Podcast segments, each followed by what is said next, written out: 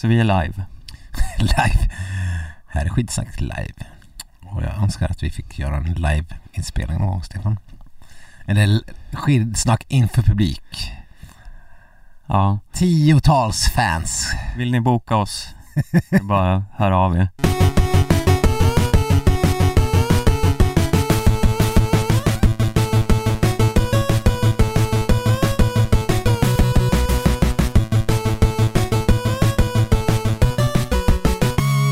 Hallå alla skidsnacks-lovers! Eran favorit... Nej men vad fan, jag är, jag är ur game. Viktor, ta över. Alltså ta över nu på en gång. Jaha okej, ja, ja, ja, ja, vi, vi, we're rolling. Ja, här- we're rolling. Det här Ja. är liksom, vi ska inte hålla på och spela om. Jag klarar inte av att göra ett intro, så du får ta över. Ja, nej. Eh, det här, ni ska veta, det här var sjunde försöket som Stefan haft på sig nu för att försöka få igång den här podden. Jag, jag har varit på väg att bara lämna studion för att det här är ju en parodi. Du, och du ska vara en professionell poddare, Stefan. Ja, men jag har ju inte poddat på nästan ett år, så vad fan ska jag göra? Jag, jag vet inte hur man gör. Nästan ett år. Det är nya skärmar i den här studion och det är, vi sitter ner på något lågbord istället. Jag vet det är inget SI likt. Är det verkligen nya skärmar? Ljuger ni du eller?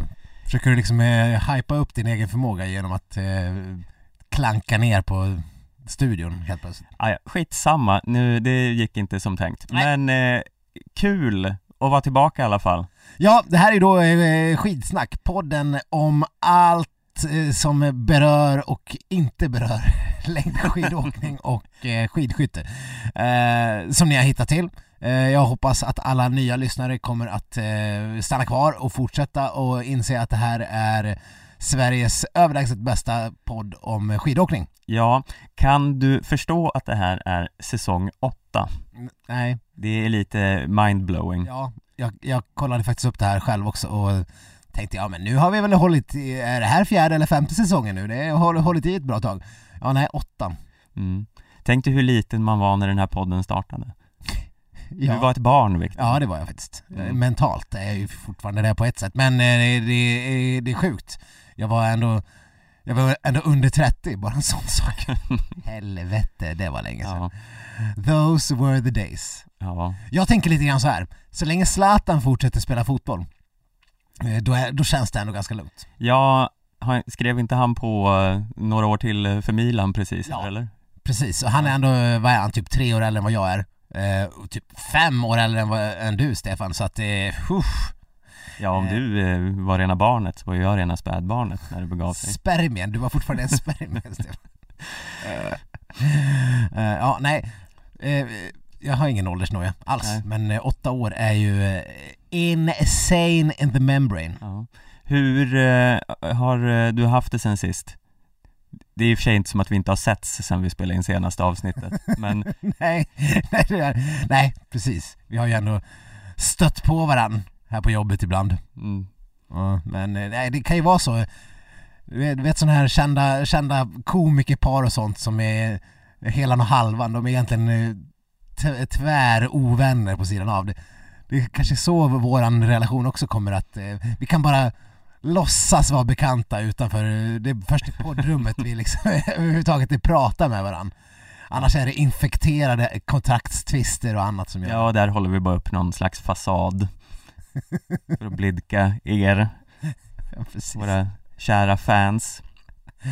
Ja, Men äh, jag har i alla fall känt att jag har saknat det här eh, naturliga terapiforumet som det här är. Det är ju inte bara en service till eh, er eh, lyssnare. nej. Jag känner ju också att som när man går in på Helena Ekholms Instagram Mm. och ser att hon har målat två ringar runt ögonen och eh, tagit på läppstift eh, och eh, sagt nu ska jag på halloweenmiddag. Ja, Då behöver man ju lyfta det med någon ja. och det finns inte riktigt något utrymme utanför eh, eh, den här poddstudion. Nej, med all respekt eh, för Helena men det där var det var den lamaste halloween-utklädnaden jag varit med om på länge tror jag. Jag uppmanar alla att gå in och kolla hur lam hon var. Ja, och det, det sjukaste med det var att hon verkade nöjd. Ja, jag är liksom så, här, så nöjd att man, ja men här, nu är det selfie-läge, ut Mm. på Instagram och ska se min kick-ass halloween-maskering. Ja, herregud. Vad var hon tror du? jag vet inte, någon form av... Jag tror att hon var en medlem i Kiss som, eh, som vars Som sminkös liksom fick ett plötsligt eh, hjärtinfarkt efter två minuters sminkning. Ja, Det Ja, är, ja, det- men det en, det är en komplicerad eh, utklädnad att förklara hela tiden. mm. Men, men det kanske är, det kanske är en kul grej. Men Helena, vad har du kläderna då? Eh, nej, ma- maskören var också sjuk. Mm. Ja, Nej, jag vet inte, det är något som är, det finns få saker i världen och jag vet att det här kanske är lite konstigt Men det finns få saker som stör mig mer än dåliga halloween-outfits ja, det är lite konstigt. Ja men det är ju liksom, det, man kan inte gå klädd som trött För att det är inte en outfit, det är bara en lam ursäkt Nej. Men eh, Stefan, alla kan inte ha samma ambitionsnivå. Vad var det, du gick utklädd till en död Greta Thunberg en gång? Ja, hon var inte död, det var bara en vanlig Greta Thunberg Ja, okej. Men det, men det stod Med ett halloween-budskap vad var det det stod på skylten? eh, Blodbad för klimatet, det, det, det, det är ändå lite roligt faktiskt. Ja, skrivet med blod ja. mm. Med ditt eget blod eller någon annans? Ja, mitt eget Ja, blod mm. Eller någon annans, det, det tänker jag inte berätta Eh, är det verkligen så här vi ska inleda den här podden? Eh, folk kommer ju undra vad fan de har hamnat någonstans. vi har, vi har, Ja, men det- kommit, det är vi är lika- typ tre minuter in, hittills har vi pratat om eh, 90% om Helena Ekholms dåliga maskerad eh, ut, eller halloween-smink och 10% om eh, din bra halloween-utklädnad för två år sedan för två år sedan. eh, Jo, men det är väl lika bra att eh, nytillkomna lyssnare får förstå att det, det kan ske sidospår här Ja. Och det får man helt enkelt tugga i sig Ja det får man ta i sig. Det, det var ju ändå, Helena Ekholm är ju ändå någon form av eh, re- relaterbar eh, Ja, person. ja gud, det är ju en otrolig koppling Ja. ja, Det har gjorts betydligt sämre sidospår Ja, hon är väl fortfarande någon form av SVT-expert. Ja, Var i alla fall förra säsongen. bara en sån sak Men alltså vi måste väl eh, köra igång för vi, det, vi, vi har ju gjort bort oss lite genom att inte ens ha någon liten så här sommarpodd där Ja. vi har kunnat ösa ur lite av allt som har hänt Förlåt. Men för vi har ju lite för mycket att ta upp Ja. Så om vi glömmer något så, så är det så Ja men precis, det, vi har väl ämnen för att kunna bara på eh, sommarens händelse kunna fylla fyra, fem skidsnack. Eh, det ska vi inte göra. Vi, kan, vi får ta det lite så här pö om pö under, under säsongen. Ja, men vi kan väl hinta eh, redan här och nu att vi, vi har inte glömt eh, eh, den stora eh, romansskandalen inom skidskyttet. Ja, ni det. vet. Men vi ska inte dit riktigt Nej, vi ska inte. Var ska vi då Stefan? Ja, men vi kanske ska börja med något i alla fall hyfsat aktuellt här. Eh, eh, bomben som slog ner här för några dagar sedan, att eh, Linn Svan missar OS. Ja, tror du på det? Ja, vi har ju ett eh, ganska färskt exempel med Stina Nilsson här om vintern. Mm. Eh, där, ja det var ju ganska, vad var det VM det gällde då? Ja. Ja, eh, där de mörkade det in i det sista och sen eh, kunde hon ju åka. Men jag vet inte, jag har en känsla av att eh, det är mer for real this time. Eller? Va, har du några eh, konspirationskänningar? Nej. Det har jag väl inte, men det var ju lite, det var ju lite lika förra säsongen med Linn, just Linn Svan. Hon skulle inte kunna åka eh, VM. Sen kom hon ju på startlinjen och st- hon var med och körde någon tävling innan. Eh, sen visade det sig att det var ett fel beslut eftersom hela hennes eh, axel var tydligen helt uppfuckad. Ja, Eh, så det var ju dumt. Kanske där någonstans vi borde börja. Ja, nej. Jag, jag, jag vet inte, orka sitta och dissa en usel läkare. som ändå har lämnat landslaget redan. ja, Eh, men helvete. Så får man inte göra. Så, här, så får det inte gå till. Man måste väl fan kolla en sån där sak riktigt ordentligt. Det är ju liksom en, det är ju hela hennes yrkesutövning är ju att, att, att hålla på med axlarna. Eh, och om det är något problem där då räknar man väl ändå med att man gör 48 000 olika magnetröntgar ur olika vinklar.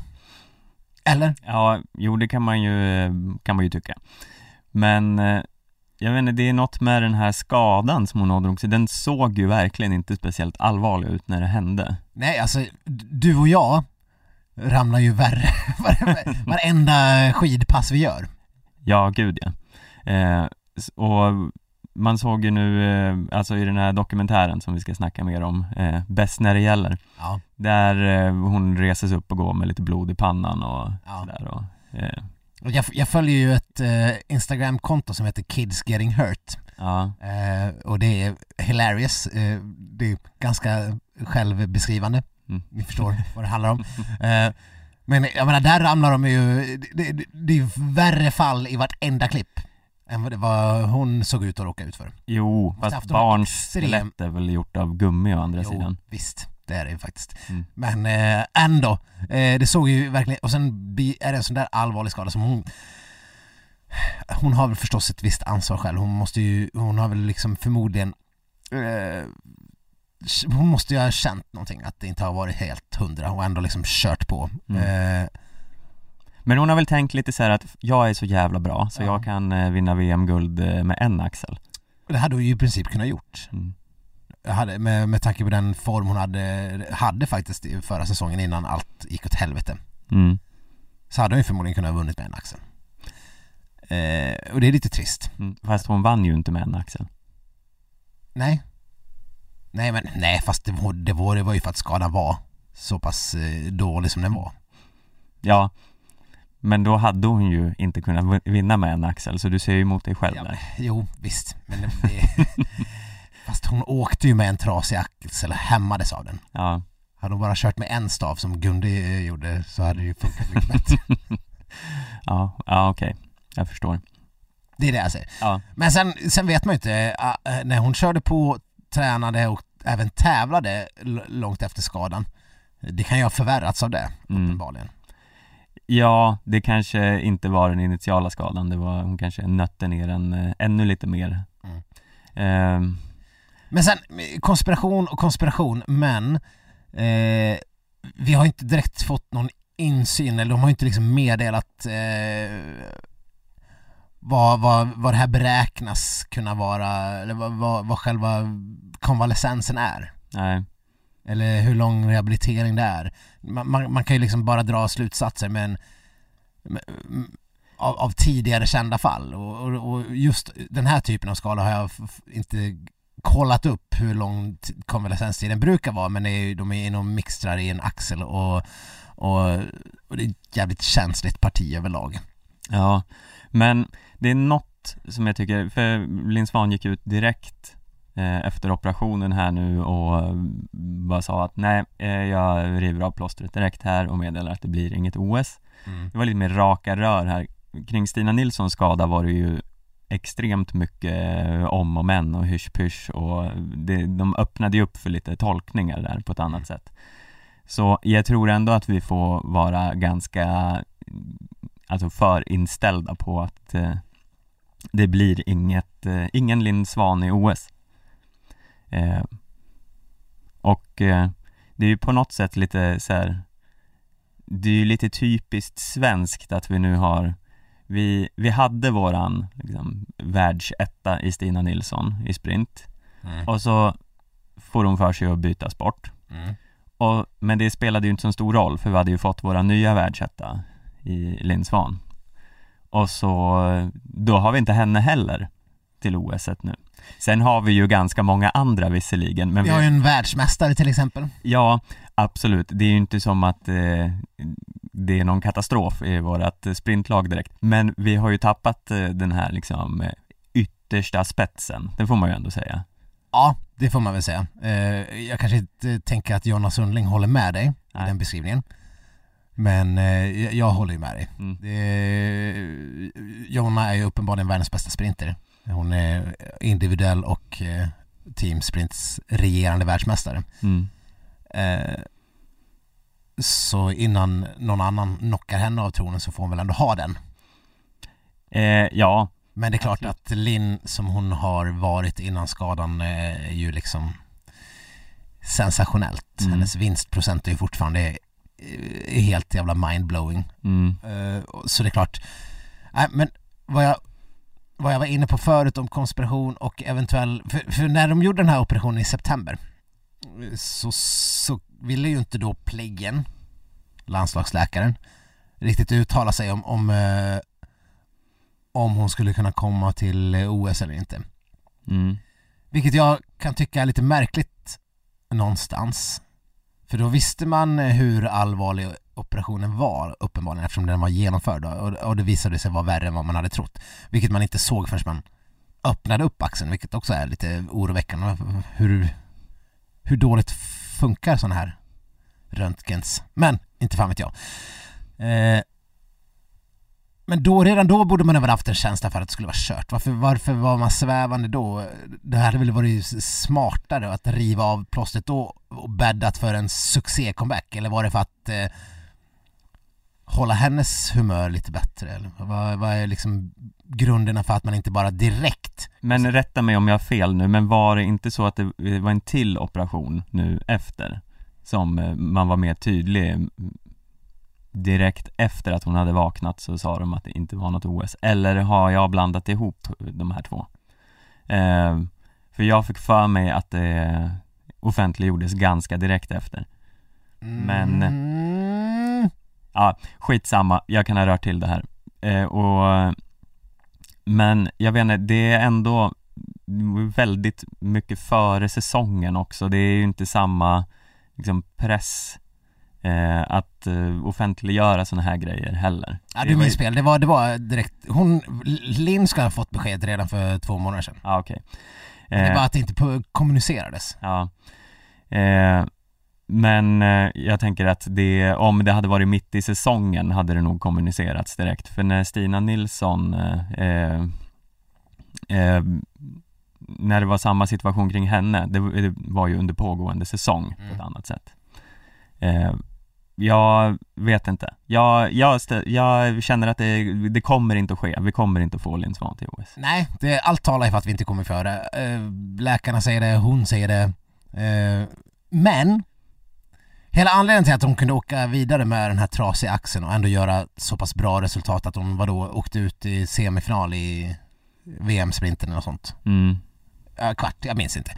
Men det var ju för att hennes axel är så jävla vältränad att hon kunde använda den eh, kompensera så pass bra tack vare skadan för att eh, ja, men hon, hon är så pass bra tränad i grunden. Det är ju också extremt viktigt när man ska eh, rehabilitera sig. Ja, hennes axel är ju förmodligen sämre nu än vad den var då eftersom den inte är tränad på samma sätt. Självklart, men ju mer vältränad du är innan operation, Mm. ju lättare kommer du träna tillbaks till efter. Ja, Det är ju, det är ju fullkomligt eh, givet. Jag, jag talar av egen erfarenhet och två korsbandsoperationer. Det är mycket lättare om man är, ju, ju bättre tränad man är. Det, det det är basic knowledge jag operation. gillar att du jämför dig själv med Linn Svan här. Det, Jag menar, jag, hade hon opererat sig för korsband så hade hon varit tillbaks dubbelt så snabbt som jag uppenbarligen. mm. Det är bara att det, det är välkänt att det är så det fungerar. Mm. Därför tänker jag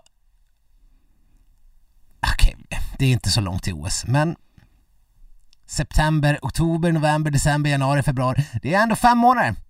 Mm. Fem? Nej. Du, eh, Inte alltså från nu, jag menar efter operation. jaha. Ja, Jag tänkte, din huvudräkning var ju inte riktigt on top. Så att jag tänker, ja, det, jag, jag ger det ändå eh, 15% chans. Okej, ja 15. Eh, jag ger det 5. Ja, Eh, det tar lite vi. mer pessimistisk det blir ju 20 ihop. Mm. Men vad det här gör, eh, hennes eh, frånvaro, är ju att det öppnar ju upp en intressant kamp där bakom. Den kampen har ju varit ganska intressant innan också, men eh, jag menar det är, det är ju ganska enkelt att fylla upp fyra platser i det här laget även utan eh, en Linn Svan. Men vilka får åka? Det kan man ju redan nu börja spekulera lite i och det blir ju intressant nu i premiären i helgen bara att få se ett första, en första indikation. Det lär ju trigga igång rätt många åkare det här, en potentiell OS-plats som öppnas upp. Ja.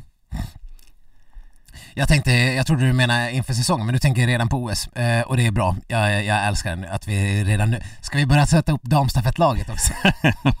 Nu är ändå det var. Ja, det ja, är lite av en skidsnacksfavorit. ja, men det kan vi väl göra i slutet av avsnittet bara lite snabbt. Ja. Men säg så här, eh, tre platser är väl ganska självskrivna när det kommer till sprintlaget den här säsongen om eh, föregående års, om man får gå på tidigare erfarenhet Mm. eh, av förra säsongen då, framförallt så kommer ju förstås Jonna och eh, Maja Dahlqvist och jag skulle vilja säga Johanna Hagström.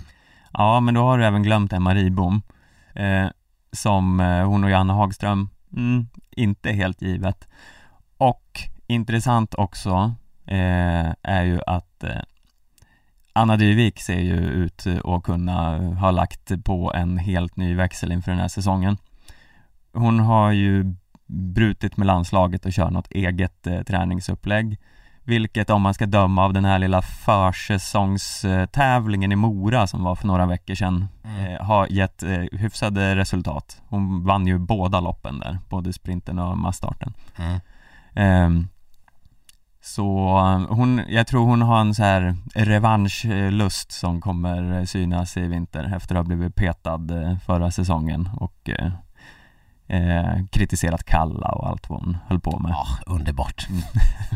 Inte för att jag absolut tycker kritik mot Kalla är, men det var roligt. Ja, Frispråkighet är ju sånt som skidsnack kan uppskatta storligen. ja. Och så har vi Moa Lundgren där bakom också som eh, hade en trasslig säsong. Det Hur går det med. Moas finger egentligen? Det jävla fingret? Ja, eh, jag vet inte, hon la ju upp någon bild här ganska nyligen men den var ju också från lite tidigare och hon eh, verkade väl eh, hyfsat eh, glad här på sistone tror jag så vi Jag vet inte, det, det känns ju ändå lite grann som att det kommer vara om, eh, okej nu ska vi räkna hur långt OS bort är nu då, det är väl typ, eh, ja men i början av februari är OS typ andra till 14 eller något liknande. Så det är ju bara tre månader bort. mm, Eh, Det är inte så jäkla många lopp att visa framfötterna på, eller ja, det är väl en halv världscup, eh, lite drygt. Förhoppningsvis slipper vi väl en massa inställda tävlingar den här säsongen i alla fall så att det åtminstone blir de här loppen som är inplanerade. Men det skulle väl ändå förvåna i princip alla om det inte kommer vara Jonas Sundling och Maja Dahlqvist som kör en teamsprint till exempel. Ja, det låter ju högst troligt. Och särskilt eftersom de har eh, ett eh, VM-guld att försvara. Ja, Eller, mm, mm, ja, med sig i bagaget. ja. Eh, så att där någonstans hamnar vi. Men sen, sen ja, man kan ju bara, det skulle väl vara fantastiskt om Anna Dyvik vinner alla sprintar på hela säsongen och sen seglar upp och eller vem som helst. Mm. Det, det, det känns ju inte så troligt att någon ska få ett sånt Linn Svan genombrott igen. För det var ju, det var ju helt uh, o... Det finns ju ingenting att jämföra med, Mm. förutom en Kläbo eller något. Ja, men eh, Linn Svan gjorde ju ett Linn Svan-genombrott. Ja. Så vi får väl se här i eh, Gällivare i helgen eh, om det dyker upp någon liten eh, outsider. Precis, i poddandets stund har vi inte fått startlistorna för just sprinten eller någonting alls. Men det är ju det är lite spännande lopp. Det är fristilsprint som i OS. Mm. Eh. Ungefär precis när ni hör det här avsnittet börjar det väl eh, bli dags eh, för sprint om ni, beroende på när ni vaknar och Bra upptäcker det här. kan också vara långt efter. Det kommer även vara intervallstart klassiskt på lördag och eh, fristil på söndag. Mm. Intervallstart är också kul med Sverigepremiär. Det, det här är ju liksom, eh, det är nu man känner att säsongen börjar på riktigt. Ja, Det är ju också det den gör. Ja, ja verkligen. Eh, vi fick ju en liten försmak här i, genom skidskyttet förra helgen. Eh, det lilla man kommer få av Vinterstudion eh, här innan det, det drar igång på andra sidan. Eller ja, vi kommer ju ha Vinterstudion hela, hela vintern, men utan längdskidor då. Precis. Ja, det känns ju lite bärst. Ja, ja det, är, det är svårt att veta vad man ska ha för förväntningar på det här. Vad har du förväntningar på våran eh, podd, eh, friend of the podd, eh, Johanna Ojala? Eh, ja, nej men det blir ju, jag vet inte, hon får ju en lite ny roll här. Visst har det kommunicerats att hon ska bli någon form av nya Carolina Klüft? Nya Carolina Klüft, vad innebär det Det egentligen? innebär att man tar en idrottare och, som har varit expert och sen sätter man den och blir programledare helt plötsligt. Ja. Eh, ja, det är ju ett eh, intressant steg att ta. Vi, jag vet inte om hon är redo för det. Det tror jag. Mm. Hon, känns, hon känns ju ändå ganska naturlig. Jag, jag, jag har ju... Jag är mer orolig för Peter Gide ska jag säga. hela hans uppenbara ställe, att han kommer ägna hela, hela nya vinterstudion till att prata om diabetes. Ja, ja det är inte omöjligt. Det kommer ju bli, det kommer bli en och annan diabetes-drive i alla fall i år, det, det kan vi räkna med. Ja, men eh, Viasat har ju i alla fall, jag tror de känner lite så stress inför att ta över ett så här viktigt uppdrag så de har ju plockat in Katarina Hultling också Ja. eh, för att få lite SVT-aura i det hela. Ändå genidrag. Ja, men det får man väl ändå säga. Det, det känns ju som att det, det blir lite hem, hemtrevligt. Ja, ja men och sen känd- kändes det som att hon, när gjorde hon något viktigt på SVT sist? Hon, hon satt väl mest och körde något så sportnytt, om ens det. Hon kanske har pensionerat sig, jag har inte sett henne i rutan på åratal. Mm. Kan vara för att jag inte kollar på rutan, men eh, vi kan inte vara säkra på något här. Nej. Men hon känns ju ändå som ett, eh, ett supermegaproffs. Hon brukar i och för sig sitta och kommentera så här typ eh, konståkning va? Ja, Är inte hennes paradgren? ja, men jag tror även det var ett tag sedan kanske. Nu, det här ska vi inte eh, spekulera i för jag har ingen aning. Nej, vi skulle aldrig spekulera i något som vi inte har en aning om. Eh, och i övrigt ska väl Theodor Pettersson in i det här gänget också. S- samtidigt som han jobbar inom landslaget på något sätt. Mm. Eh, och det, hans roll verkar inte, han, den verkar ganska oklar. Nu har inte jag någon superinsyn i den, men han verkar mest gå liksom och dunka folk i ryggen och säga Kom igen! Mm. Det, är så, jag tolkar hans roll i landslaget. Helt baserat på en känsla jag har, Ja. utan insyn överhuvudtaget. Men det behövs sådana. Ja, eh, vadå en vattenbärare liksom? Ja men jag skulle också behöva någon som kommer och bara sa kom igen Ja. ibland, lite allmänt i Det skulle du verkligen livet. behöva Stefan. Ja, Nej, men jag, vet inte. Han, han, han har väl förmodligen eh, en ganska betydande roll när det kommer till eh, sprintåkarna och, och sånt. Eh, Han var ju ändå eh, världens bästa sprinter ett tag, så han, han har väl en viss kunskap att förmedla, mm. vill man tänka. Men jag tror ju att han skulle kunna eh, sh- shina i, i, i en eh, tv-studio också. ja jag, tror, han, jag tror han har en liten eh, startsträcka Men eh, jag tror han kommer växa under säsongens gång Det är min eh, profetia Mm. Eh, ett, ett snabbt steg för att vinna folkets hjärta är ju att eh, återta muschen Theo. Ja, ja jo det är sant Theos musche forever, mm, Från skidsnacks säsong, jag vet inte, två kanske kanske. eh, Ni nya lyssnare får helt enkelt eh, lyssna tillbaka en bit Ja. För övrigt, det måste jag säga, vi har ju fått väldigt mycket eh, mail och meddelanden och så vidare under eh, vår frånvaro här att eh, folk har haft abstinens och börjat lyssna på gamla avsnitt. Ja. Och det, det här är ju otroligt eh, smickrande och eh, det värmer i själ och hjärta. Men Ja. samtidigt känner man ju, vad är ni för Sök- sjuka människor Sök egentligen? ja, ja, nej. Alltså det är väldigt smickrande men det är inte okej. Ni, ni borde prata med en vän. men eh, ja, Det är kanske är fler som behöver den här dunk i ryggen, eh, eh, kom igen nu. ja, men det kanske är så att eh, alla där ute skulle behöva en Theodor Pettersson i sitt liv. Ja.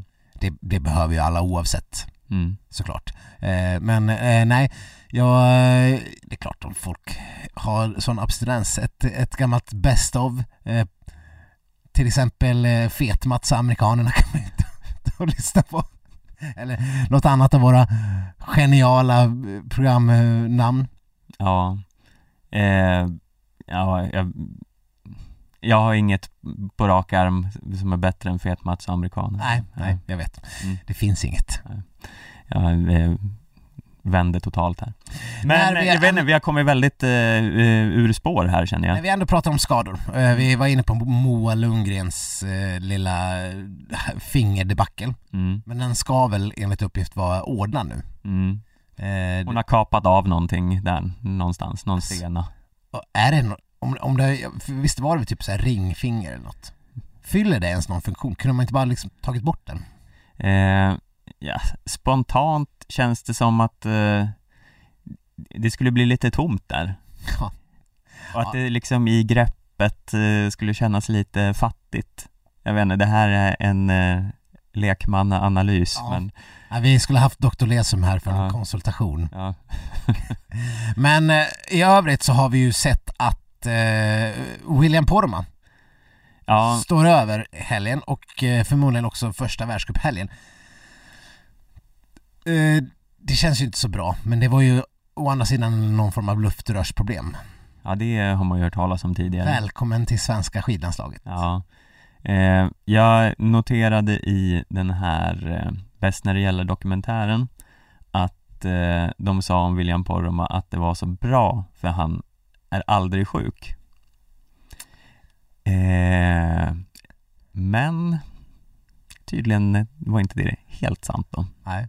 Man kan, ju, man kan säga så här att Johan Olssons ande fortfarande vilar över landslaget men Ja. inte på det sättet vi vill. Utan hans dåliga luftrör verkar gå i generation efter generation. Ja, Först ner till Kalle, ner till, nu ner till William. mm. Men eh, det positiva är att jag såg någon bild häromdagen när han var ute och åkte skidor i Åsarna mössa i alla fall. Så eh, han verkar ju vara på benen igen. Ja.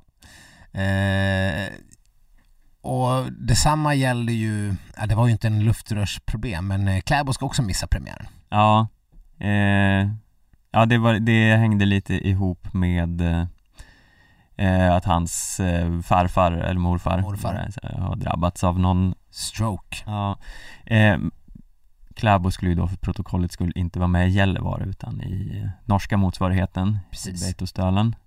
Eh, får väl se om han är med under världscuppremiären. Men det är ju eh, såklart eh, förändrar ju förutsättningarna lite. Men om man kollar på Sverige i övrigt så det har ju varit lite så här, business as usual innan säsongen när man får eh, eh nyhetsrapporter där att eh, eh, Charlotte Kall och Ebba Andersson skickas hem från läger i Frankrike på grund av magproblem. Det är ju liksom vi har luftrören, men sen är det ju de här jävla magproblemen. Det känns också som en eh, följetong som aldrig tar slut. Nu verkar det här kanske inte ha varit något eh, eh, bestående, något slags virus som gick där, men eh, ja, man får väl hoppas att eh, det var det och sen eh, får vi det lugnt resten av säsongen nu. Ja, det var väl lika med William Poromaa, han missade väl också ett hö- höghöjdsläge där. Ja, ja det, var, det var fler än bara eh, Ebba och Kalla, de skickar ju hem folk på löpande band därifrån. Mm. Ehm, och ehm, Ja, jag vet inte, men det, man är så trött på att höra de här grejerna. Man börjar peppa upp inför säsongen och så kommer det bara en massa skade och sjukdoms... Eh, Alltså vi har ju lösningen alldeles framför oss här. vadå? En svensk jävla astmabuss. När får vi våran astmabuss? Ja, Vi vill också ha en astmabuss. ja. Men då kommer vi också få eh, liksom det här skamfilade ryktet som Norge har. Vill vi ha det? Ja men de vinner ju. Jo, men eh, vill man vinna med det i liksom eh, bagaget? Ja, så, så länge det inte är förbjudet så är det tillåtet. Ja. Eh, Kan man säga. Men eh, när vi ändå liksom håller på att gå igenom landslaget här. Mm. Det har ju eh, kommit upp ett helt otroligt eh, klipp som cirkulerade i sociala medier för någon månad sedan Mm. på en av våra stora poddfavoriter, Kalle Halvarsson. Eh, vill du berätta lite mer om det här klippet? Eh, det kan jag göra. De, de på Viaplay eller? Eh, ja, precis. eh, som nu har tagit över hela skidtjosanet eh, bad Kalle att göra en, eh, en eh, så kallad Fifa-ranking av sig själv. Eh, det finns Fifa-kort där fotbollsspelare får liksom olika sifferbetyg på karaktärsdrag eller, eller hur bra de är på olika saker. Snabbhet, nicka, skjuta, dribbla i fotboll alltså. Och eh, Messi och Ronaldo och de här, de brukar ligga på en snitt på 93. Mm. 94, de allra bästa i världen. Mbappé till exempel kanske Mm. är bäst. Nu fick Kalle göra det här eh, fast med längdskidåknings motsvarighet. Ja. Ja, ja det, det gick, eh, det var ett spännande resultat. Ja, eh, han, eh, han skulle då sätta sina egna poäng, han fick ge poängbetyg till sig själv. Ja, ska vi bara höra hur det lät? Ja, absolut. Taktik. Mm. Rätt okej.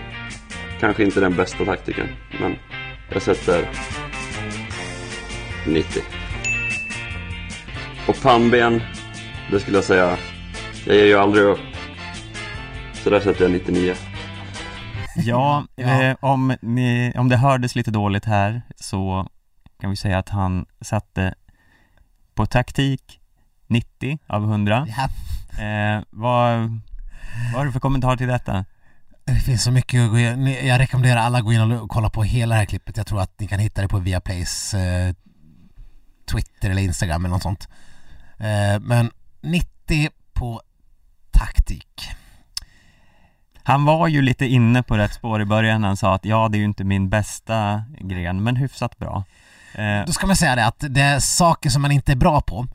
Eh, till exempel, nu vet inte jag Zlatans eh, Fifa-kort, men snabbhet, eh, det kanske han har 70 på. mm, Eh, som motsvarighet. Tänker ni att Zlatan är osnabb jämfört med Kalles otaktiska förmåga? Jag inser att Zlatan är gammal. Han är inte lika snabb som han var. Men någonstans Kalle, ja, du, du skulle ha vänt på siffrorna. 09 kanske hade varit mer i, i linje. ja, kanske. Eh, det har väl ändå varit hans drag genom hela, hela sin karriär. Den totala oförmågan till taktiskt tänkande. mm. Men om taktik eh, var ändå att han var lite eh, inne på liksom ändå rätt ballpark i resonemanget ett tag. Så är väl resonemanget kring pannben desto mer intressant. Ja. Ja, 99 99. kan man sig själv. Ja, Eh, jag ger aldrig upp. jag ger aldrig upp. Mm. Jag säger, det, ja, det, Har du sett Kalle ge upp någon gång? ja, Mm. hundra gånger har jag gett upp. Ja, Har gett upp på tävlingar. 99 gånger av 100, det kanske var det han syftade på. Den där. Jag, ja, nej, ja. Alltså jag vet inte, jag gillar ju Kalle, jag vill inte liksom spotta på honom. Nej, Vi älskar Kalle här, han är ju som sagt en stor, stor, stor poddfavorit. Men jag ger aldrig upp. Det säger någonting om den totala bristen på självinsikt som han ändå har. mm. Eh, Eller är han ironisk här? om man skulle trolla oss med det här då, då är det liksom well played, det är magiskt. Ja. Men det måste ju nästan vara så, för han kan ju inte ha så dålig självinsikt. Men han har gett upp så många gånger. Han har avbrutit lopp, han har gett upp innan lopp, han har gett upp efter lopp. Han har gett upp under lopp. Alltså, han har gett upp. Han har ingen, gett upp på alla sätt det går. Ja, ingen har gett upp mer än Kalle Halvarsson. Mm. I alla fall i skidvärlden. Ingen har gett upp lika mycket. Nej. Och så säger han att jag ger aldrig upp. Det är fascinerande. Ja. Det är jäkligt fascinerande. Och, ja, och det är väl också det som har räddat honom att hålla kvar sin karriär, misstänker jag. Han har haft så mycket oflyt och motgångar som man bara kan ha. Mm. Och uh, träna som en bodybuilder och, och upp och drar när han inte ska dra, spurta för tidigt, spurta för sent, ligger fel i klungor. Alltså det, det händer så mycket runt Kalle Halvarsson hela tiden. Eh, Det Men- senaste tror jag var att han ska gå ner 6 kilo nu ja, eh, inför den här säsongen. just det, att han det ska är det bli femmilsspecialist och det, det låter väl klokt. Det är Mm. väl bra att väga så det och ha någon form av Johan Olsson-kropp om man ska vara femmil, om, man, om det inte är en, en eh, Petter Northug har ju uppenbarligen klarat av det. Eh, men då har det ju varit lopp som har varit perfekt upplagda för hans, eh, hela hans person. Mm. Eh, så det går ju såklart att vara byggd på ett annat sätt och ändå vinna fem milar. Mm. Eh, men det är klart det är en fördel om man är, är, är senig och lätt. Ja, självklart. Eh, men alltså, Kalle Halvarsson här, eh, om vi bara ska återknyta till hans Ja, men- ja, men- scorecard. Ja men, ja, men bara kort, det, det, det är ju den här inställningen och bristande självinsikten som jag tror räddar honom. Att liksom Mm. ändå ta sig, alltså köra på, Mm. kämpa vidare. Ja men det kanske går nu. Ja, Det finns ju någon, det finns ju någon sån här gammal sanning att, att eh, eh, definitionen av eh, idioti är att eh, göra samma sak två gånger och eh, förvänta sig ett annat resultat. Ja. Det har ju inte nått Kalle Halvarsson. Nej, Och det är ju det som gör att han ändå fortsätter. det är det som gör att han får en totalscore på 94 på det här, den här Fifa-rankingen. Ja. Vad var det, det var i Mbappé-klass eller? Ja. Ja. För de vi inte spelade upp här eh, fick han ju eh, typ 90-95 på alla, Ja. styrka och spurt och allt sånt där också. Eh, Och det är klart det här självförtroendet, alltså hade vi satt Zlatan och sätta sina egna Fifa-betyg, han hade ju förmodligen varit i samma klass. Han hade inte satt 70 på sig själv på snabbhet till exempel. nej, Eh, det krävs ju någon form av eh, eh, storhetsvansinne och eh, självförtroende som är eh, skyhögt för att Mm. kunna bli riktigt framgångsrik. Nu kanske inte Kalle har någonsin varit riktigt framgångsrik men eh, ändå liksom på någon form av världsnivå under ett decennium. mm. Så att, eh, och det är ju förstås den inställningen som gör att han kan ha varit där. Mm. Ja, absolut. Men eh, eller så är det vi som är helt bakom här. Han har eh, haft en briljant eh, period nu och kommer eh, motbevisa oss på alla sätt och vara liksom, uppe i världstoppen igen. Ja, inga skulle ju jubla mer än vi. Nej, verkligen inte. Hey, I'm Ryan Reynolds. At Mint Mobile, we like to do the opposite of what Big Wireless does. They charge you a lot, we charge you a little. So naturally, when they announced they'd be raising their prices due to inflation, we decided to deflate our prices due to not hating you.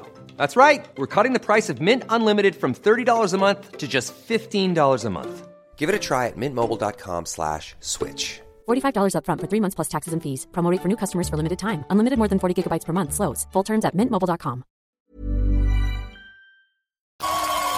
Vi har varit inne på det lite tidigare Men eh, vi måste väl eh, eh, snacka liksom ner total, eller snacka ner Men ska du snacka ner nu? Jag ska inte snacka ner någon, jag är bara helt ur form, jag kan inte inleda resonemang Nej. riktigt eh, Vi måste prata om Bäst när det gäller, den här eh, dokumentärserien som SVT har kört här eh, senaste månaden Mm. Eh, Ja, jag vet inte, jag, eh, jag är lite blown away av den här dokumentären Jag tyckte det var en, eh, på ett sätt det, den var en otrolig eh, närgången inblick i skidåkarvärlden. Mm. Eh, det var som att, eh, hur, hur har de fått dem att gå med på att bara eh, vara med i varenda liten eh, buss och liksom spela in alla små privata samtal och så här. Det var, det var göttigt att Ja, se. ja men det är lite så här Kardashians fast på riktigt. Ja. ja, ja men ungefär så. Eh, Eh, för, spoiler för er som kollar på Kardashians och tror att det är på riktigt. Det är inte på riktigt. eh, nej, men det här är på riktigt. Det här är på riktigt. Mm. Eh, ja, full, dis- full disclosure så har jag bara sett på två avsnitt än så länge. Why? Eh, Men jag, men jag kom in lite sent och tänkte så här, ja men vi kanske ska ha någon så här TV-hörna i skidsnack och då kanske man vill kolla liksom så här med fräscha ögon och... Men sen blev det aldrig något med det här riktigt. Nej, så du har hetskollat nu? Ja, ja, jag, het- jag kollade två avsnitt igår. Mm. Eh, det är vad jag har i mig. Ja, som tur är har jag sett allt. Ja, bra. Eh, Jag har slukat den här serien. Eh, Men det jag ändå funderar väldigt mycket över är det sjuka, sjuka, sjuka som är att SVT överhuvudtaget har gjort den här serien. Ja, Det här är ju alltså någon form av martyrskap eller Ja. vad man nu ska kalla Ja. det som är eh, vi gör reklam för en annan kanal. ja, De visste mycket väl när de spelade in den här att de skulle tappa sändningsrättigheterna Mm. till längdskidor. Så gör de världens mest genomarbetade dokumentärserie eh, och bygger upp peppen Ja. inför en sport som de inte sänder. precis. Istället för att göra det här om eh, skidskyttet som eh, eh, är deras stora eh, satsning i vinter. Där det också finns jättemycket att eh, gå ner sig i. Jag, jag, jag förstår inte hur de har tänkt. Vet du vad jag tror? Nej. Nu, nu eh, full blown speculation. jag tror att det var Stina Nilsson. Hon vägrar. Stina Nilsson. Hon, va? Hon vägrar Hon vägrar eh, göra, det här. aha, ja, Hon är ju inte liksom... eh, Ja, nu jobbar inte vi... ryktet säger att hon är inte så här, hon tycker inte att eh, journalister och media är det bästa som har hänt världen. Alltså du tänker så? Det är, många, så- det är- det är säkert många som har den uppfattningen överlag. Eh, men jag tror inte hon ville ställa upp på det här. Nej. Det, de, de, det, det kan ju inte vara sant att de inte har gått till skidskyttelandslaget först. För det vore helt insane. Ordet du sökte var masochistiskt beteende. Mm. Självskadebeteende. Ja. Att göra, jag vet inte hur många avsnitt kommer det vara? Är det klart? Är det bara fem avsnitt? ja, det är fem avsnitt. Det var liksom vägen till VM. Göra fem avsnitt där man på liksom, eh, vad, säger man, prime, det, den bästa sändningstiden, vad heter det? Primetime. Primetime. Skickar ut de här också otroliga eh, klippen som det ändå har varit. Mm. Brå, bråket bakom eh, Ruka-incidenten. Ja. Fantastiskt. Vilken TV och vilka, vilket, vilket guldmaterial.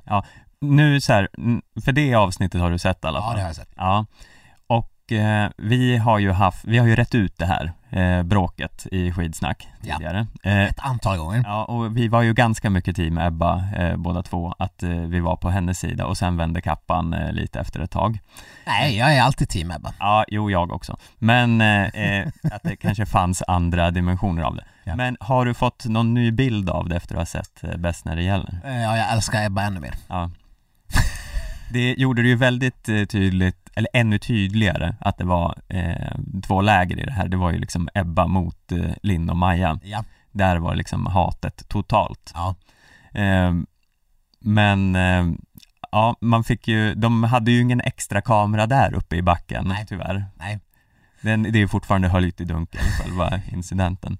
Jag, jag står fast vid, jag kommer ta med mig i döden, om man ramlar omkull, då, och den andra står kvar, då, då har den som står kvar ändå gjort rätt. Speciellt om man ligger före. Vi vet inte varför hon behövde gå ur spåret. Det är bara Ebba som vet varför hon behövde gå ur spåret. Mm. Eh, men de andra ramlade, och sen, då var hon bäst. Mm. Hon kom trea. Eh, jag förstår att Maja och Linn blev förbannade och jag, de, kommer, de, de tycker säkert att de har rätt och det kanske de har. Mm. Men det lät ju inte som att, det var ingen som sa att Ebba hade liksom klivit på någons skidor eller något. Nej. Hon hade ju företräde, hon gick ut. Sen blev det att de åkte in i henne och fick typ lägga sig i Ja. princip. Det är så jag uppfattar det. Fortfarande. Ja, och det är faktiskt inte Ebbas fel. Nej. Det var, de försökte passera, hon gick ut, de ramlade omkull. Ebba stod kvar, hon blev trea. Eh, deal with it. Det jag vänder mig emot är att man eh, som Linn Svan går ut och berättar vems fel det var. Eh, håll det fucking internt. Men då hade ju inte vi fått reda på det. Nej, men då hade vi kunnat spekulera om det istället. Ja. Eh, nej men visst, det var ju osnyggt gjort och man blev ju faktiskt ännu mer team Ebba efter att ha sett det här. Ja, så är det bara. Mm. Eh, Och, och jag fattar, det kanske, det kanske var Ebba som var, som eh, var liksom orsaken till att det gick som det gick, men det, det var inte, ändå inte hennes fel. Nej. Eh, men det var ju också, det var ju en, även om Maja Dahlqvist var ju också förbannad Ja, där, men jätte, hon, jättearg. men hon eh, höll det ju lite mer together än vad Ja. Linn gjorde. Ja, nej, det var okamratligt gjort. Mm. Så gör man bara inte. Så gör man bara inte. Mm. Tycker jag. Nej. Vad säger, vi hade några andra bråk här också, eh, bland annat mellan eh, William Poromaa och eh. Tävlingsledningen, Ja, tävlingsledningen och eh, en ryss. precis. Jag minns inte vilken ryss det var, men det är inte så viktigt. Nej, det viktiga är ju vad, hur William Poromaa benämner den här ryssen. Eh, mitt nya favoritord, alla kategorier. Ja, eh, ja, det, ja, vi lyssnar igen. Eh, Ja, ja, det är det enda jag säger till folk när jag blir förbannad. Ja. Fittryss. jävla fittryss. Ja, även om de inte är ryssar. Nej, nej. Även om de inte är en, en människa heller. Mm. Eh, Det kan bara vara att man sitter och är arg på något. Fittryss. ja. Ja, man känner ju så väldigt. Man känner, man känner så, man känner med Poromaa. Ja. Det, Nej, men det är ett sånt bra ord. Ja. Alltså, jag jag förstår att man kanske inte ska ta det kvinnliga köns... eh, Men det, men det kanske är, Men det är en vanlig svärord, så är det bara. mm, Eh, det, det hade, men kukryss hade inte varit... Ja, det låter också ganska kul. ja, Men nu var det fittryss. ja, Det låter ju som ett ord. ja, Eh, Stefan, kan du räcka med fittryssen där? Eh, ja, absolut. Vad ska jag använda till att skala potatis? Men Mm. du har ju fittryssen, Mm. ta den. Ja, det, det ligger bra i munnen. Mm. Mm. Eh, och eh, jag vet inte Finns det överhuvudtaget, eh, är- har han liksom kommit till det bästa, den bästa svordomen som någonsin har uppfunnits? Ja. Ja, ja. ja. Mm. Men vem var fittryssen? Eh, ja, alltså jag minns inte. Var det Bolsjunov? Kan ha varit, eller var det Ah, det är är så jävla många ryssar. Ja, det är många ryssar. som helst. Det var ju under, eh, nej det var väl inte, det var ju under en, en, någon form av sprint i alla fall. Jag, jag har inte sett det här dokumentären, jag bara kommer ihåg eh, skandalen när det hände. Ja, eh, ja det är ett det, otroligt starkt klipp där när, eh, innan, när han eh, kastar skidor och någon stackars eh, fiss eh, han får ju en tillsägelse där att han har blivit Varning. varnad eh, för, ja, något skateskär eller vad han nu Mm. håller på med. Men, ja, det var inte riktigt det han var mest förbannad över. Det var ju, ja, fittryssen. Ja, men den där vad är det han fiss eh, tjommen säger? Well, take it easy bro eller något sånt där. Ja, Jag blir ganska chockad när William Porman och sen får, kastar ner skidorna, allt han har i backen och bara flyger upp och man liksom och sen får Byström stå där efter och bara, ja, nej men han är ung och det, ja, det ska inte hända igen. Jag ska prata med honom, men det är mycket känslor. Han är ung och, ja. Ska vi prata lite William Porman överlag? Eh, absolut. Eh, han hade ju en eh, fantastisk eh, säsong förra året. Mm, Eh, någon form av genombrott får man väl ändå säga. ja. Första års senior och levererar, han kom, vad var det nu, 14 i sin första världscuptävling någonsin. Och sen eh, blir liksom egentligen bara bättre. Mm. Jag har ju haft någon känsla hela sommaren som har varit oförklarlig. Men det känns som att han kommer få ett supergenombrott den här säsongen. Tror du? Ja. Tror du att det är liksom eh, pallen? Ja, alltså jag tror att han kommer prenumerera på pallplatser. Ja, ja jag, Helt, helt ogrundat någonting. Det var bara kändes som att han blev bättre hela tiden och eh, han verkar ha som kapacitet att det liksom inte tar slut. mm.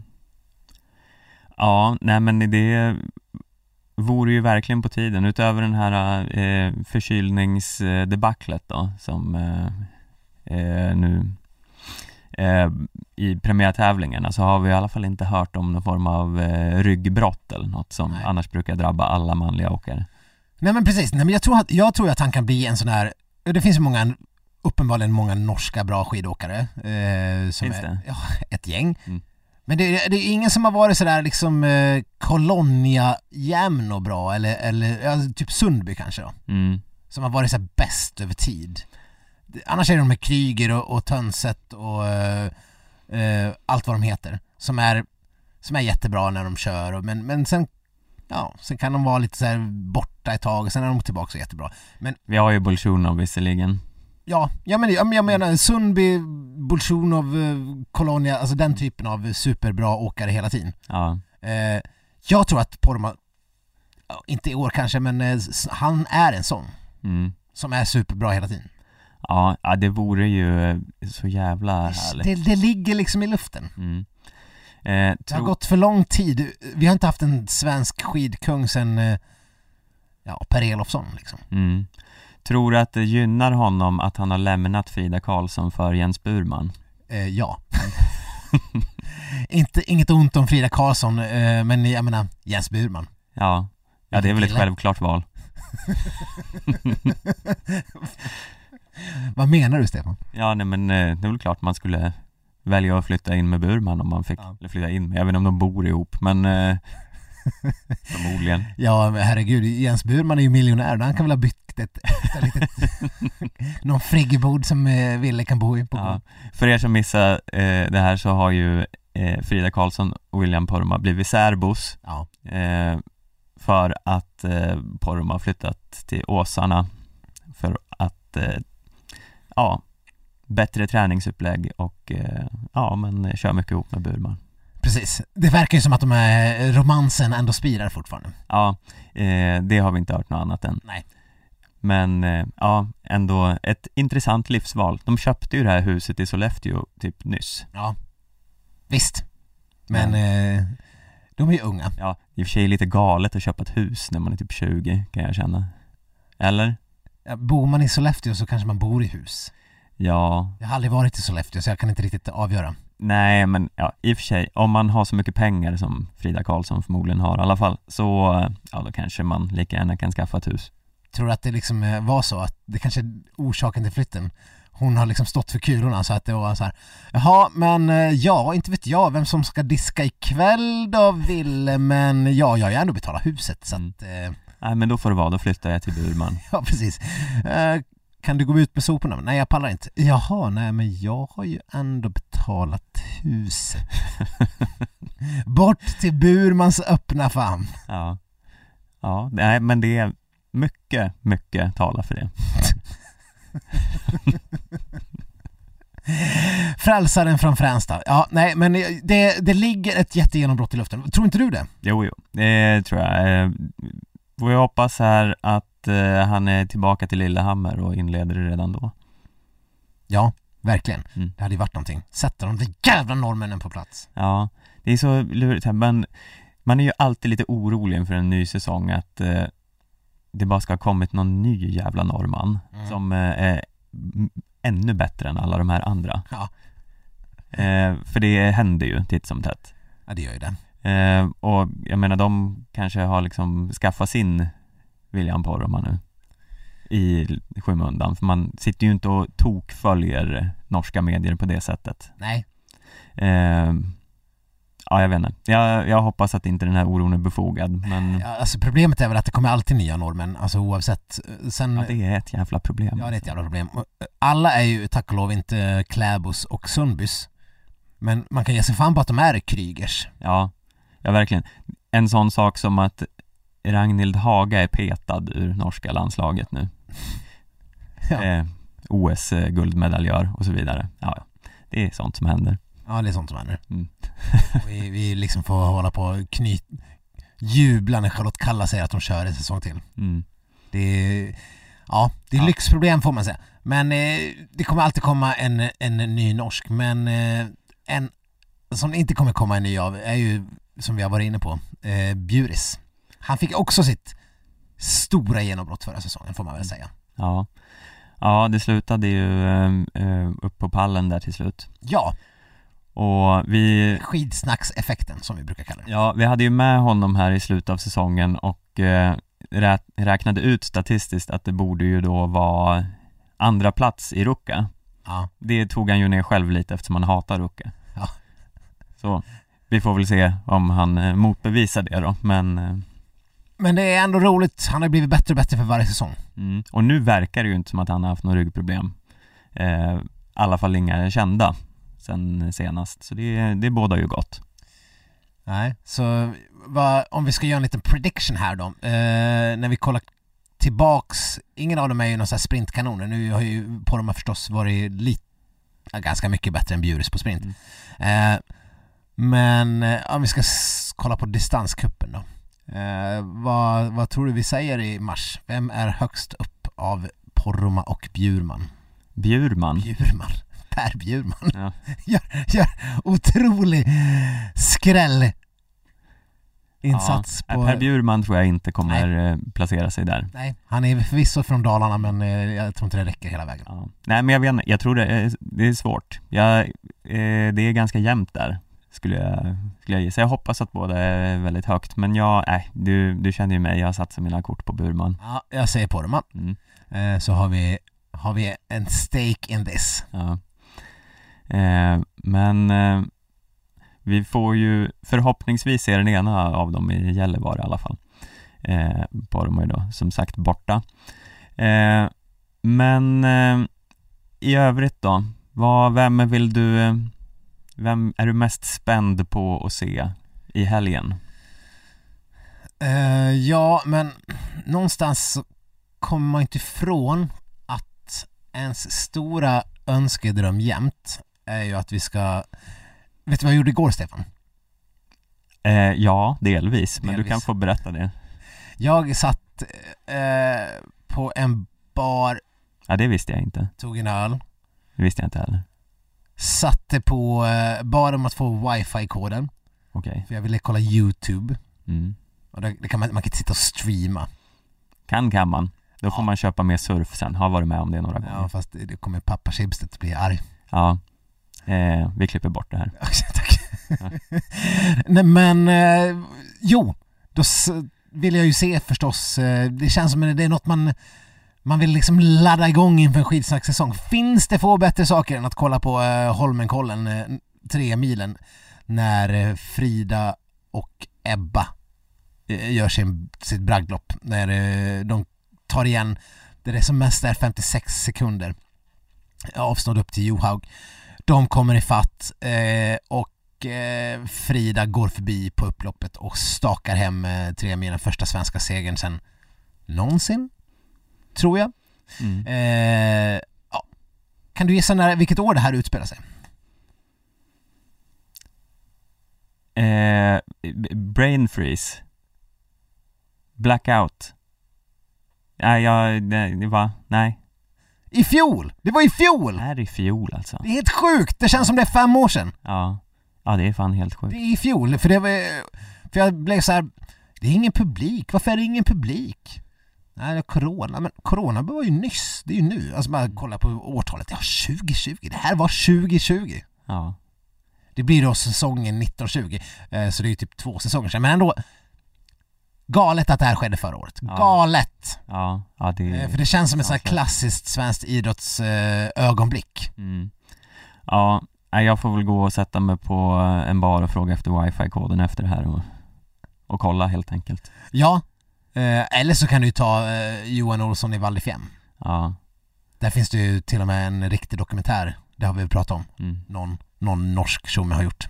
NRK kanske. kanske Men i alla fall, det där loppet var ju helt magiskt. Och sen blev det ju Sen blev det inte så. Vi hade ju då lite grann hoppats att förra säsongen skulle vara en defilering när, när vi liksom, när Frida och Ebba skulle visa att de verkligen är bättre än Johaug. Så blev det ju inte. Nej, Johaug visade att hon gammal är äldst eh, fortfarande och det är för jävla trist. mm, Eh, ja, mest för att vi vill att Sverige ska vara bäst och, och kanske lite för att man inte fan unnar Johaug något mer. mm. Men Johaug kanske lägger av om hon tar ett OS-guld nu Ja, du, du hade någon liten nyhet där. eh, Nyhet och nyhet, hon har sagt att eh, hon, det är ett så här vagt besked som alltid, att eh, det får vi se då Men jag kan ju kanske eh, känna att jag kommer lägga av Eller så skaffar jag barn och gör en comeback sen Comeback! mm. Ska hon skaffa barn och sen göra comeback? Ja Jörgen gjorde ju det, så ja Och hon var ju inte direkt dålig efter Så Nej. vi, vi har förmodligen mycket Johaug framför oss Ja, det är för jävligt. Jag vill, jag vill, alltså det som skulle kunna få henne att lägga av på riktigt, det är ju att, eh, att Ebba och, och eh, Frida plötsligt är bättre än henne. mm. eh, Det skulle påskynda hennes pensionering. För mig. Ja, nej men vi får väl helt enkelt eh, återigen slå fast att det här är säsongen det händer. Ja, men det är det jag vill se Ja. i, i, i Gällivare helt enkelt. Ja, ja men den här uh, fighten mellan uh, Ebba och Frida och helst att de är långt före alla andra. Alltså minuten före. Mm. Minuten före Kalla. Ja, vi har utlovat det här tidigare och eh, det här är ju förmodligen det roligaste, konstigaste, sjukaste som har hänt eh, sen senast. Har ni missat det har ni sovit under en sten, men i skidskyttelandslaget har det alltså skett eh, partnerbyten. Partnerrokad. Ja.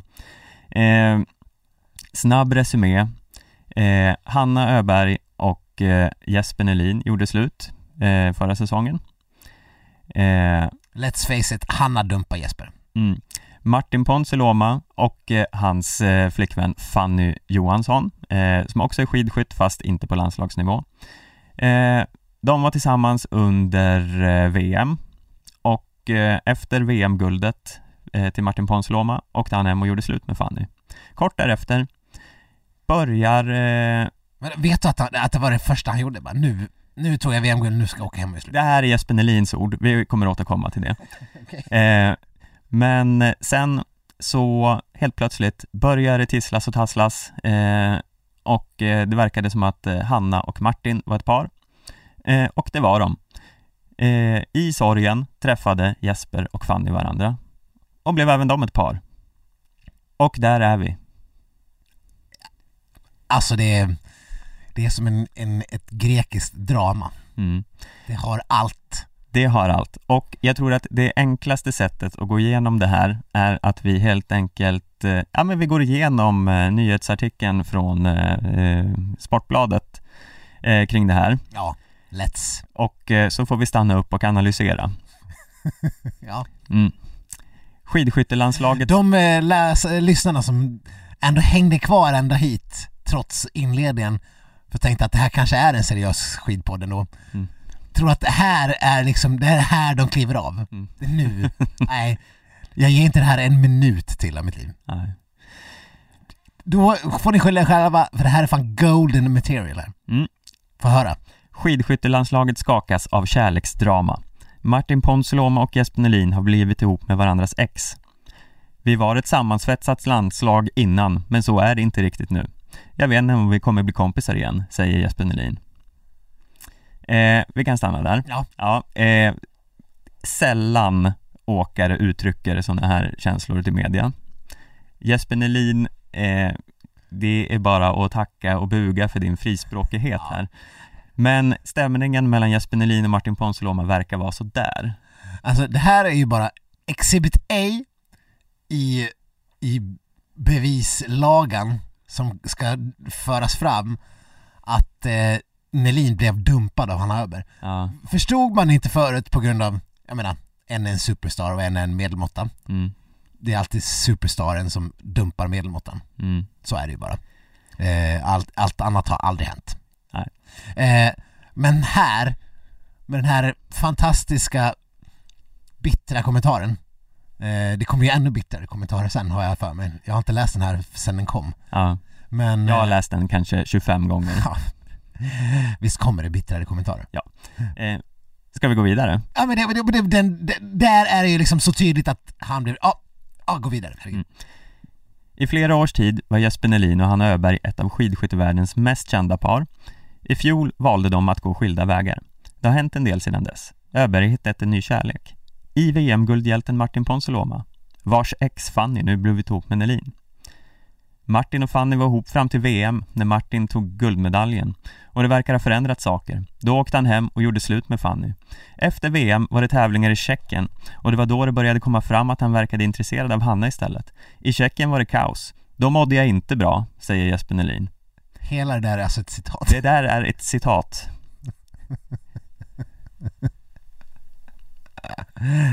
Alltså det är magiskt! Mm. Magi! Vi fortsätter lite här. Ja. Det är sällan det är en polare som träffar ens förra tjej. Det fanns inte på världskartan. Men så här i efterhand kan jag förstå tendenserna, fortsätter Nelin. Eh, alltså, det är ju så här, Tendenserna, ju, smög de iväg i vallaboden eller? vi, det är ju så här, det här är ju väldigt mycket berättat från Jesper Nelins perspektiv. Ja. Så kan ju inte liksom ta för givet att det är så här det har hänt, men det är ju liksom han åkte hem och gjorde slut efter att han tagit VM, eller ja, VM-guldet. Vad var det som gjorde att han eh, åkte hem och gjorde slut för att han hade tagit VM-guld? Var det för att då visste han att han hade en chans på Hanna Öberg, att hon kräver liksom guld? Han blev så uppfylld av sig själv när han blev en så här larger than life person när han tog det här VM-guldet. Vilket var ju sjukt stort. Mm. Och det, vi kommer att få anledning att återkomma till det längre fram i texten här, för det finns intressanta eh, Men jag tycker analyser den att dra. där detaljen om att började ana tendenser. Vad var det för tendenser? Jag vill veta mer om de här tendenserna. För det, det, man undrar ju vad, vad liksom Hanna och Martin och oljade in gevärerna så här, eh, väldigt länge. Vart, Ja. vart är Hanna och Martin? Nej men de är, de är och, och eh, fyller på ammunitionslagret. Oj men var borta, eh, vad länge de var borta. Mm, det kommer mer om detta sen. Jaha okej. Eh, han och Fanny fann varandra efter att Hanna Öberg och Martin Ponsiluoma blev ett par. Fanny och jag pratade med varandra och det hjälpte ganska mycket. Då var det som att jag och Fanny lärde känna varandra och hittade varandra också. Hanna kommer säkert vilja säga annat. Men det var de som började.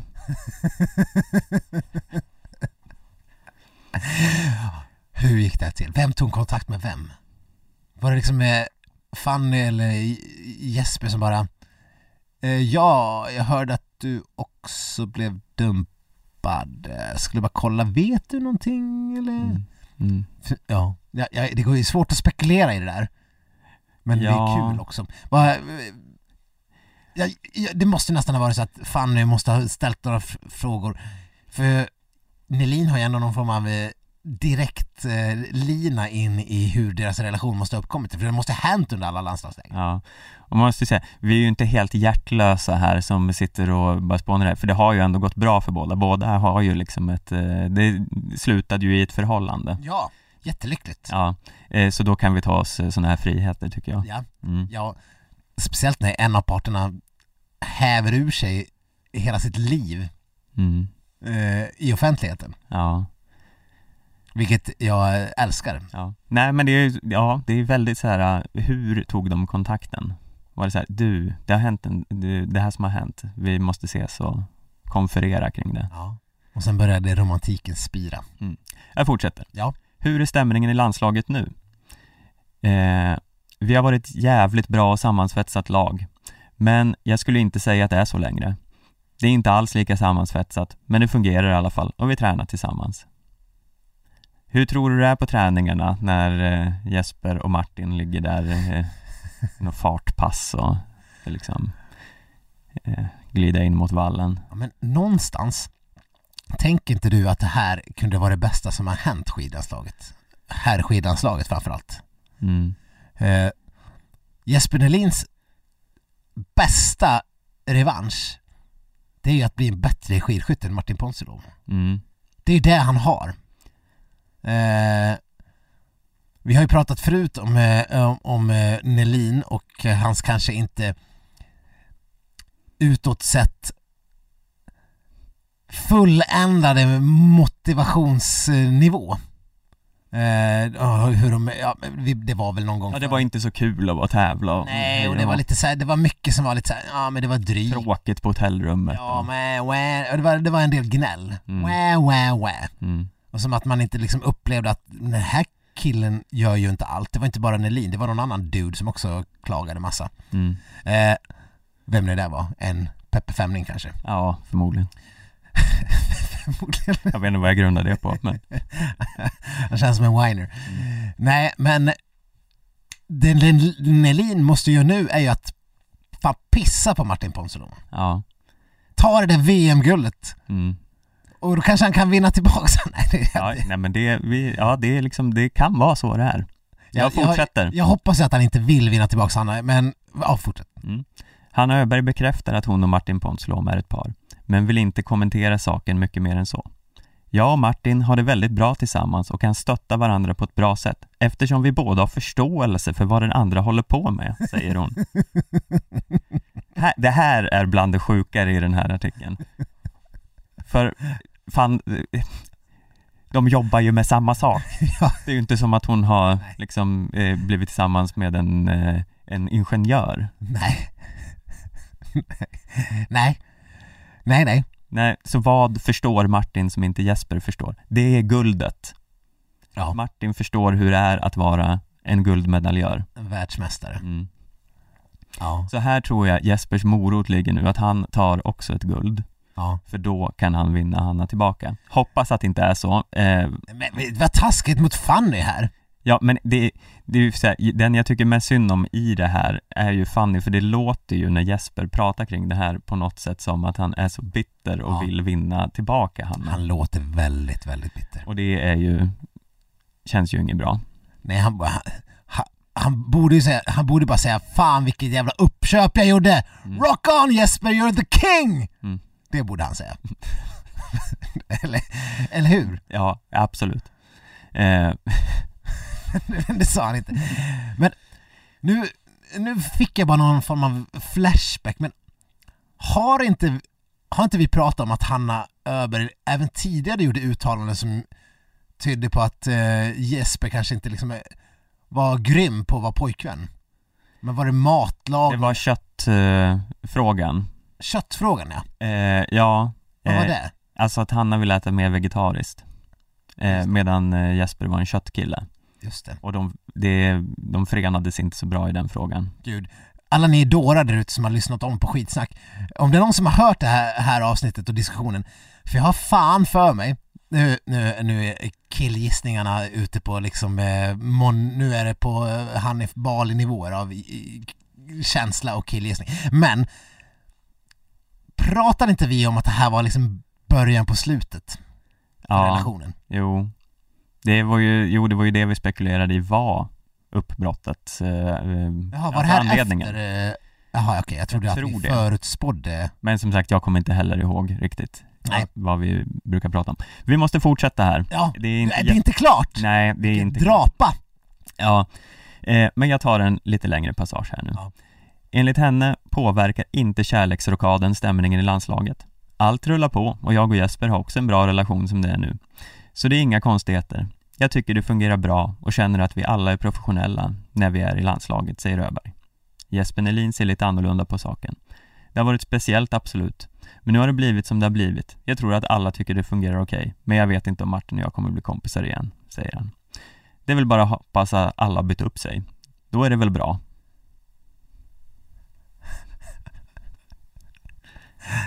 Ja.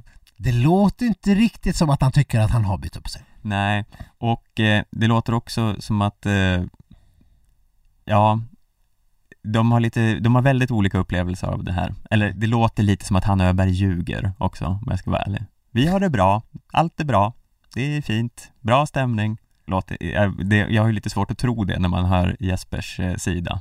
Är det som den där... eh, Ja, nej, ja, nej. Och eh, vi kan fortsätta på samma tema här. Martin Ponsiluoma håller med om att stämningen i laget varit speciell i Tjeckien när det kom fram att han och Hanna var intresserade av varandra. I Tjeckien var det väl lite turbulens, men sen har vi skött det väldigt professionellt och inte haft några problem med det. Från min sida i alla fall. Jag tycker det varit bra. Hur tog sig den turbulensen i Tjeckien i uttryck? Det var mycket osäkerhet och ja, det blev bara fel allting. Det är svårt att säga. Har du och Jesper pratat eller? Jo, vi har pratat. Det är inga hard feelings där. Han var inne på att sammanhållningen i laget inte är lika stark numera. Du håller inte med om det? Ja, jag har inga problem med honom. Det får stå för honom. Slut artikel. Alltså... Jag vill bara veta vad som hände i Tjeckien. Det är allt jag vill veta i hela mitt liv nu, just nu. Mm. Allt annat, alltså, regeringsbildning eh, hit och dit, eh, klimatomställningar, räntechocker. Vad hände i Tjeckien? Vad fan hände i Tjeckien? Är väl det som borde toppa allas agenda. Mm. Eh, ni får gärna komma med era teorier kring vad som hände i Tjeckien. Den Eh, stora kalabaliken i Novemesto. Ja, eh, så ja, ni kan ju mejla oss på skidsnacket.aftonbladet.se gud, mejla. om ni har era teorier.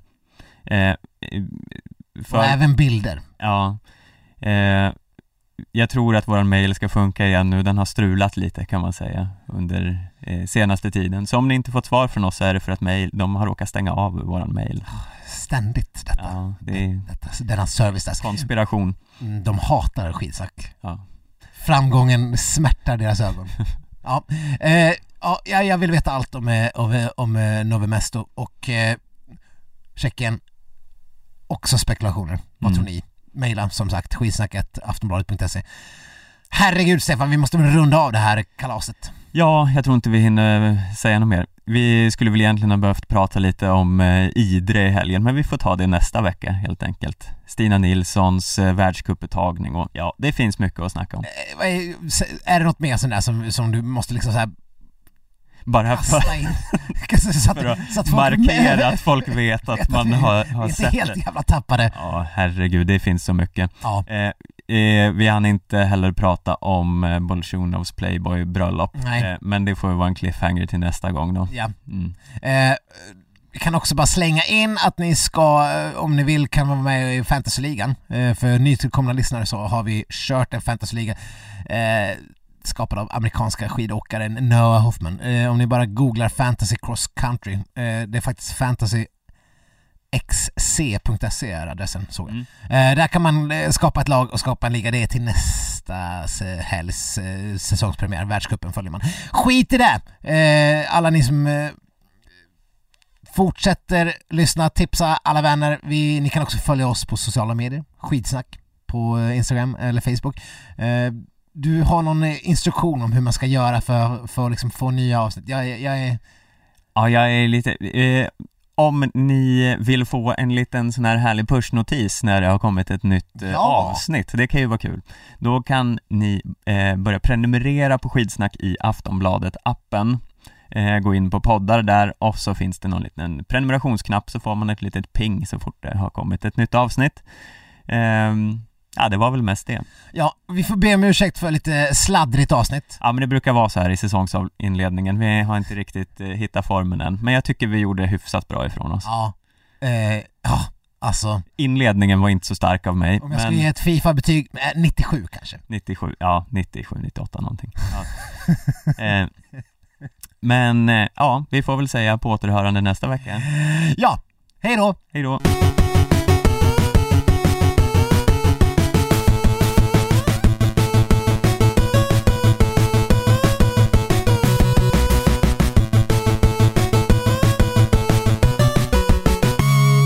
Du har lyssnat på en podcast från Aftonbladet. Ansvarig utgivare är Lena K Samuelsson.